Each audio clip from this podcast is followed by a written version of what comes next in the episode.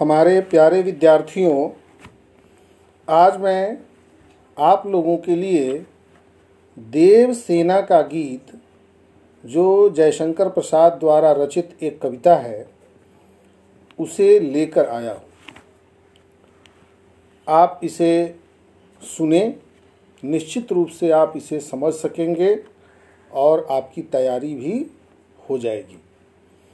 तो आइए देखते हैं कि देवसेना का गीत क्या है? देवसेना का गीत जयशंकर प्रसाद द्वारा रचित नाटक स्कंद गुप्त से लिया गया है। देवसेना इस नाटक की नायिका है। वह मालवा के राजा बंधु वर्मा की बहन थी। आर्यावर्त में हूणों का जब आक्रमण हुआ और बंधु वर्मा सहित उनके परिवार के सभी लोग हूणों से लड़ते हुए, वीर गति को प्राप्त हुए, तब देवसेना ने अपने भाई के सपनों को साकार करने के लिए राष्ट्र सेवा का व्रत लिया।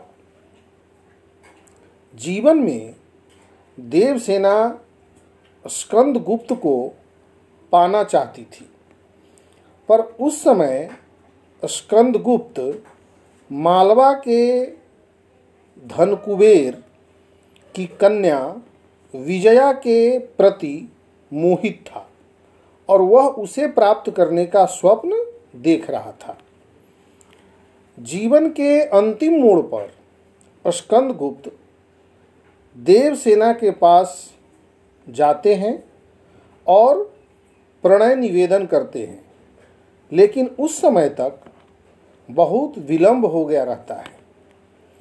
विद्यार्थियों, जीवन में जो कुछ भी हम प्राप्त करना चाहते हैं, उसका एक निश्चित समय होता है।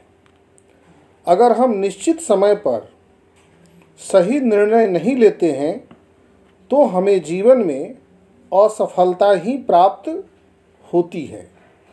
और हम कभी भी अपने बीते हुए समय को ठीक नहीं कर पाते हैं। क्योंकि मनुष्य सदैव अपने वर्तमान में ही जीता है।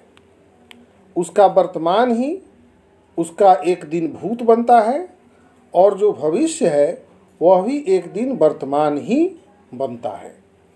इस प्रकार स्कंद गुप्त ने अपने वर्तमान में देवसेना को ठुकराया, जिसके कारण उसे विजया भी प्राप्त नहीं हुई, और जब जीवन ढलने लगा तब उसके मन में यह भाव आई कि हम देवसेना से ही प्रणय निवेदन करते हैं, लेकिन तब तक बहुत विलंब हो गया था और देवसेना भी अपने जीवन से हार कर, अपने जीवन के अंतिम प्रहर में समाज को छोड़कर, परिवार को छोड़कर, जंगल में, पर्णदत्त के आश्रम में जाकर रहने लगी थी।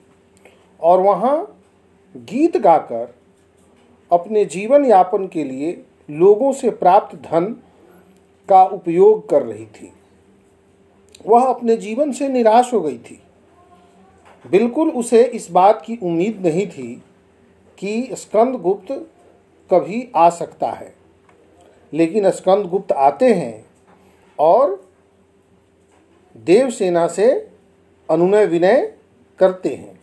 लेकिन देवसेना इनकार कर देती है और स्कंद गुप्त आजीवन कुंवारा रहने का व्रत लेकर वहाँ से लौट आते हैं। उनके लौटने के बाद देवसेना जिस बात को भूल गई होती है, वह बात स्कंद गुप्त के आने से फिर से हरी हो जाती है। उसके हृदय में स्कंद गुप्त के प्रति जो प्रेम सो गया था, वह प्रेम जग जाता है। और वह उन पुराने दिनों को याद करने लगती है, जिस समय वह स्कंद गुप्त से प्यार करती थी। और वह कहती है अपने मन से, अपने हृदय से, कि मेरे हृदय की कोमल भावनाएँ, तुम अब सो जाओ। क्योंकि जीवन में जो संभावना थी, वह संभावना अब नहीं रही, और उसके आने पर हमने उसे लौटा दिया है इसलिए अब पुकार मचाना भी अच्छी बात नहीं है कि तुम लौट आओ। अब मैं ये चाहती हूँ कि हमारा जो भावी जीवन है, वह शांति और सुखपूर्वक इसी तरह बीत जाए।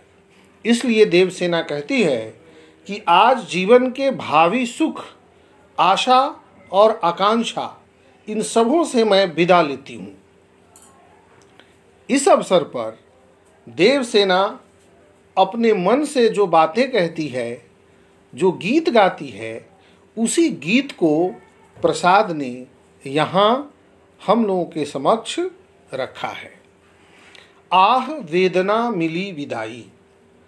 इस गीत में देवसेना अपने जीवन पर दृष्टिगत करती है और वह अपने अनुभवों से अर्जित अपने जीवन के वेदना के क्षणों को याद करती है।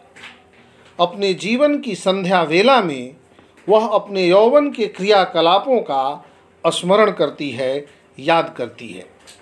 वह अपने यौवन काल के क्रियाकलापों को भ्रमवश किए गए कर्मों की श्रेणी में रखती है।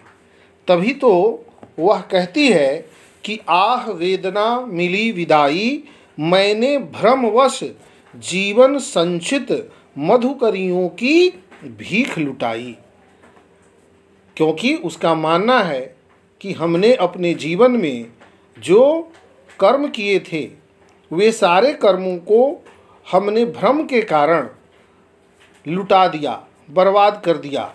हम्म, वह उस समय भी की गई अपनी नादानियों पर पछताती है। इसी कारण उसकी आँखों से आंसुओं की अजस्र धारा बहने लगती है।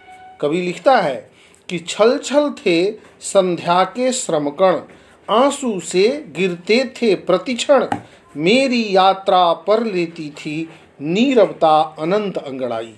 यानी अपने उस भूल पर, अपने उन बीते हुए दिनों को याद करके देवसेना अनायास रोने लगती है। उसे अपने आसपास सभी की निगाहें प्यासी दिखाई पड़ती है। और वह स्वयं को उनसे बचाने का प्रयास करती है। प्रसाद ने समाज में स्त्रियों के प्रति समाज के दृष्टि को भी यहाँ पर रखा है। प्रसाद का मानना है कि समाज में अकेली और अकेली युवती समाज में सुरक्षित नहीं है। लोगों की दृष्टि उस पर बनी रहती है। देवसेना ने यहाँ उस बात को भी कहा है।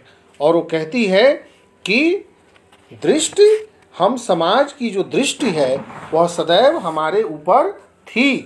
तभी वो कहती है कि श्रमित स्वप्न की मधुमाया में, गहन विपिन की तरु छाया में, पथिक उनिंदी श्रुति में किसने यह विहाग की तान उठाई। लगी सतृष्ण दीठ थी सबकी, रही बचाए फिरती कब की मेरी आशा, आह, बावली, तूने खोदी सकल कमाई।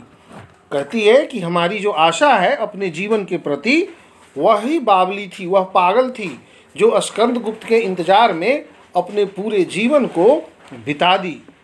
और आज जीवन के उत्तरार्ध में भी हमें स्कंद गुप्त प्राप्त नहीं हुए। इस प्रकार वह अपने दुखों को याद करती है और फिर कहती है कि मुझे इस बात का ही दुख है कि हम अपने जीवन की पूंजी, अपनी कमाई कुछ भी नहीं बचा सकती। और यही हमारे जीवन की विडंबना है, यही हमारे जीवन की वेदना है। देवसेना कहती है कि चढ़कर मेरे जीवन रथ पर प्रलय चल रहा अपने पथ पर, मैंने निज दुर्बल पद बल पर उससे हारी होड़ लगाई। कहती है कि जो हमारे जीवन रूपी रथ है, उस जीवन रूपी रथ पर हमारी जो दुर्बलता है, हमारा जो अभाग्य है, हमारा जो दुर्भाग्य है, वह सवार था शुरू से, जिसको मैं समझ नहीं सकी। और मैं हमेशा यह सोचती रही कि अपने जीवन की दुर्बलताओं को हराने में मैं सक्षम रहूँगी। लेकिन मुझे नहीं पता था कि यह जो जीवन की दुर्बलताएँ हैं उससे कभी भी मनुष्य आगे नहीं बढ़ सकता। यहाँ प्रसाद ने भाग्य को आगे रखा है और उनका मानना है कि मनुष्य के भाग्य में जो चीज़ें हैं, उसे वह दूर नहीं कर पाता है। इसलिए यहाँ देवसेना कहती है कि हमारे जीवन रूपी रथ पर प्रलय, जीवन का जो प्रलय है, जीवन का जो झंझावात है, वो सदैव हमारे साथ रहा है और मैं अपने कमज़ोर पैरों के सहारे अपने कमज़ोर ताकत के सहारे हमने उससे प्रतियोगिता की और जो हमें उम्मीद थी वही हुआ और मैं उस प्रतियोगिता में हार गई। पुनः वो कहती है कि, लौटा लो यह अपनी थाती, मेरी करुणा हा हा खाती, विश्व न संभलेगी यह मुझसे, इससे मन की लाज गवाई। यहाँ देवसेना अपने जीवन संघर्ष से निराश हो चुकी है और वो कहती है कि हमारा जो पूरा जीवन है, वह संघर्ष में ही बीत गया और जीवन के अंतिम काल में अब यह जो वेदना है, वह मुझसे बहुत देर तक संभल नहीं सकती है। मैं अपनी इस वेदना को संभालने में असमर्थ हूँ। इसलिए हे स्कंदगुप्त, हे हमारे, हमारी यादें, तुम हमारे मन से मुक्त हो जाओ। मैं उन यादों में रहना नहीं चाहती ताकि हमारा जीवन उन यादों के सहारे और बोझिल न हो जाए, मैं उससे मुक्त होना चाहती हूँ, इसलिए मैं अपनी यादों को समेटना चाहती हूँ, खोना चाहती हूँ और इसे मैं दे देना चाहती हूँ। यही देवसेना कहना चाहती है। इस प्रकार इस पूरी कविता में देवसेना ने अपने मन के उन दुखों को उन आकांक्षाओं को और उन वेदना को व्यक्त किया है, जिस वेदना के कारण प्रत्येक मनुष्य कहीं न कहीं घिरा होता है। इसलिए विद्यार्थियों, मन को मज़बूत करके, समय पर सही निर्णय करके अपने जीवन में आगे बढ़ना चाहिए।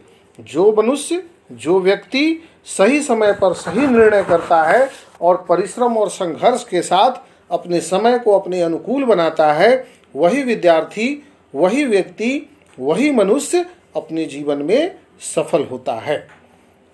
मुझे उम्मीद है कि आप इस कविता को अच्छी तरह समझ गए होंगे। धन्यवाद।